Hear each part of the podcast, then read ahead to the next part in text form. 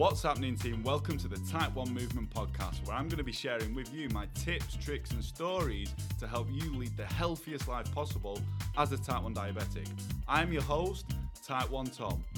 Just a quick disclaimer any advice that I give will not overpower your medical professional, so please consult with them first if you're thinking of making any changes.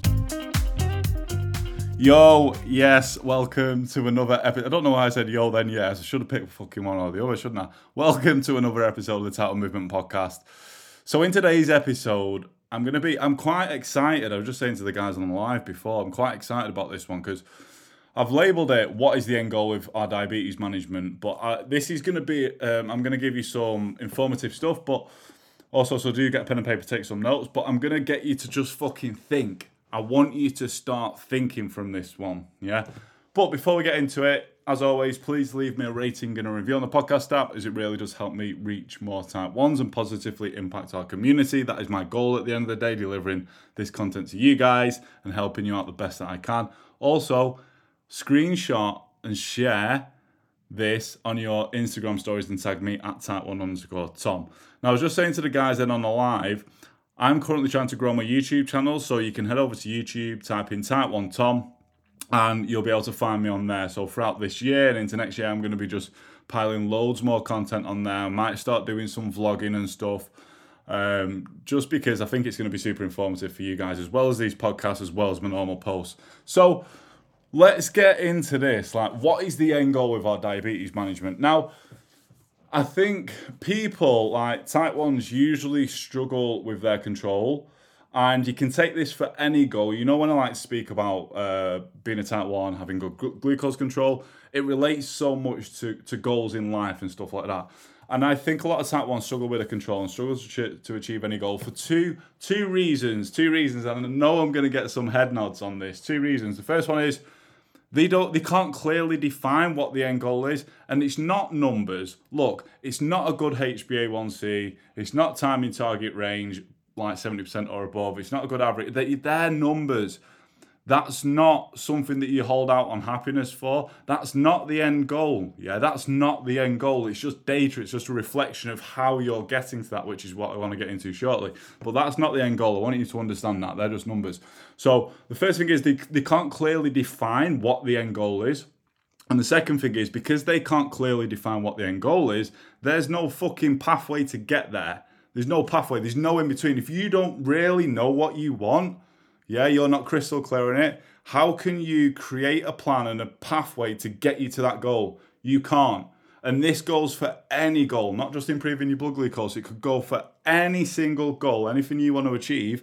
You need to know crystal clear what it is, yeah? So you can fucking develop a solid plan to get you there. And this is what I want to go on about in this. Now, this is something I always say to my clients. Hmm? And I never really speak about my own personal glucose control, but I want to use myself as an example in this. I say to my clients, I'm going to say it to you guys, if you could see how I manage my diabetes, you would say you're fucking winging it, mate. It looks like I am winging it. I'm just going through my day, doing this, that, and the other, cracking on with it. It looks like I'm just fucking winging it. Yeah. Now, what I'm going to go on about in, in this is, is my personal opinions and something that a lot of my clients agree with because it's kind of what I built my program around. And this, these are my thoughts and my personal opinions. The end goal for you might be completely different. That's fine, but this is what I'm. I I think that makes me happy, and my personal opinions, and I think will make a lot of type ones happy. So, if you can see me managing my diabetes, it would seem like I'm winging it. Yeah, but that shit works because my current stats as it sits, my A1C always stays between 5.3 to 5.5%. Currently, my 30 day average is 6.7. This is in Malta in the UK. And my timing target range over 30 days is 80%. Pretty fucking good stats, right? And to say that I kind of wing it, well, I do wing it, that's great. But this is kind of how I go about managing my diabetes. And a lot of my successful clients and people who complete my program are at this stage now. This is where I like to get all my clients to. Now, my decisions are made on autopilot. So one of the biggest things that I get when I speak to other type ones is that they say to me and they're like, it's taking up so much energy. it's fucking draining me. It's frustrating and it's overwhelming because it's taking up so much energy. So, where I'm at with my management now and where my most successful clients are at is our decisions are made on autopilot. It just happens. Quick decisions. Another thing is, I trust my gut. I trust my gut to make these decisions, yeah? Another thing is, it takes me minimal mental energy in making these decisions to manage my glucose levels, to manage my diabetes. And the other thing is, is I'm not constantly thinking about it. Now, because I get feedback from other type ones, these are some of the most frustrating things that they tell me that's really getting them down. Like they feel like they're struggling to make decisions, they're not trusting the gut, it's taking up so much mental energy and they're thinking about it all the time. Yeah. Now, for me personally, I'm in a really, really happy place with being able to make, make decisions on autopilot, trusting my gut, minimal energy, and I'm not constantly thinking about it. I'm not con- yes, I do obviously think about it, but I'm not constantly thinking about it. Now I'm using myself as an example, but this is what my most successful clients have achieved from my program. This is where they've got to, and for me, like I'm open to opinions on this, but for me, it's about being happy at the end of the day, and it's about having great glucose control, diabetes management, living a healthy, fulfilled life in a way that's making you happy. Yeah, and these th- those sort of points that I spoke about is kind of how I view having good control and being happy whilst managing it. Yeah, because it can bog us down. I'm not saying that I don't get times where I'm like, fucking hell, this is a lot. Yes, I do. I'm a type one. I think some of you guys forget just because I'm a type one coach doesn't mean I am not like you. I am just the same as you. I've been through, go through, and probably will still continue to go through the same struggles as you guys when it comes to being a type one. But the majority of the time, I am happy with how I manage my diabetes and so my clients. Now, like I say, this is where my clients get to via my program. But you're probably asking yourself, oh, Tom, that's great. You're making decisions on autopilot, you're trusting your gut, it's taking up minimal mental energy so I can focus on the rest of my life and I'm not constantly having to think about it. Now, you're probably thinking, that's fucking awesome, Tom, but how do we do that? How do you get to this point? This is what I'm to tell you now. So, fucking, I told you, a pen and paper at the start, team. Take some notes on this. The first thing is, right, make sure you do write this down because this underpins everything. This underpins fucking everything. You need to understand all the work you put in now, all the work you put in now will pay off in the future. That goes for anything. That goes for anything. You put the work in now, you reap the rewards in the future. Yes, I have some of my clients who put the work in now, they get rewards straight away, improve time in target, like a better average, but it's still taking up a lot of mental energy. It's still a big, huge part of their life. So I'm saying, understand, understand all the work you dedicate to managing your diabetes now will pay off in the future. You need to play the long game. You need to play the long game in this. Yeah, so that's the first thing. The second thing is the most important thing about being a type 1 diabetic and having great diabetes management is education. Understand about the condition, understand the different types of insulin, how it works. Just educate yourself. But you know what the good thing is? If you fucking you want to educate yourself and you're listening to this, to my podcast, you're fucking doing it already. Yeah?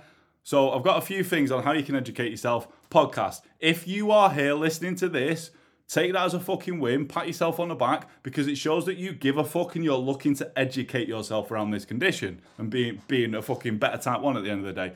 So the first thing is podcast. The second thing is books. Read books. There's a great book called Think Like a Pancreas. I've read a lot of diabetic books, but that is my favourite. It's something I recommend to all my clients. So Think Like a Pancreas, that's a great book. Another thing is network and community. Go, go and chat to other type ones, you know, network with them, get yourself in a community. That's going to give you education because we are all different. Even though we got the same condition, we're different. So if you can see how someone's managing certain things, maybe you can educate yourself and take some inspiration or motivation from that. So education is the second thing. Education is the second thing. So podcast, books, network, community, speak to other type ones.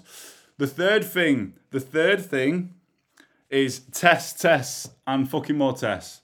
Test, tests, and more tests. Now, the things that I'm giving you here are what I spent my first, I'd say three to four years, and I still go over now, three to four years of not that it's going to take you guys that long, but this is how I built my program, how I create my program, why it's so successful. Because I spent three to four years doing all these things that I am telling you now. This is how I've got myself to the place where my decisions are on autopilot, I'm trusting my gut, takes up minimal mental energy, I'm not constantly thinking about it, and how I get all my clients there. This is what I'm telling you. These are the, the basics. So test, test, and fucking more tests. We know as type 1s we're going to have to test. So what do we test? Our basal or background insulin, our insulin to carb ratio, and our pre-bolus timing. They're the three main things, team. If you take nothing from that, just be willing to test, test, test, test. The more that you do these tests, the more you're going to get used to what will happen and the more you're going to be able to trust your gut and make decisions on autopilot, which is going to take minimal energy. Yes, at first, all of these points will take up a lot of your mental energy. They will. But like I said, you're in it for the long game. Understand this work that you're putting in now will pay off in the future when it's not taking up so much mental energy. That's a fucking key point. So the third thing was test, test, and fucking more tests. I still run tests now, but they're just easier because I understand it more, because I've run that fucking many. The fourth, fourth thing, this is a big one. Fourth thing, track your fucking food. I say this time and time again. I'll tell you what, if I had a quid or a dollar for every time I say track your food on one of my podcasts or in my fucking social media posts, I would be a very, very rich man. Track your food. I love an app like MyFitnessPal, but there is several others out there. Why do I want you to track your food? First of all, so you know your intake. You know your intake. Second of all, it's going to help you count carbs count proteins and count fats. Yes, protein and fats have an impact on glucose levels as well, as I've told you all time and time again. But it's going to help you with that count of the meal. It's going to help you. It's also going to educate you. This is a big one, and this is something I say to all my clients. Take this now. Tracking your food for, let's say, consistently for six months, three to six months consistently, anything that goes in your mouth, you track. Yeah?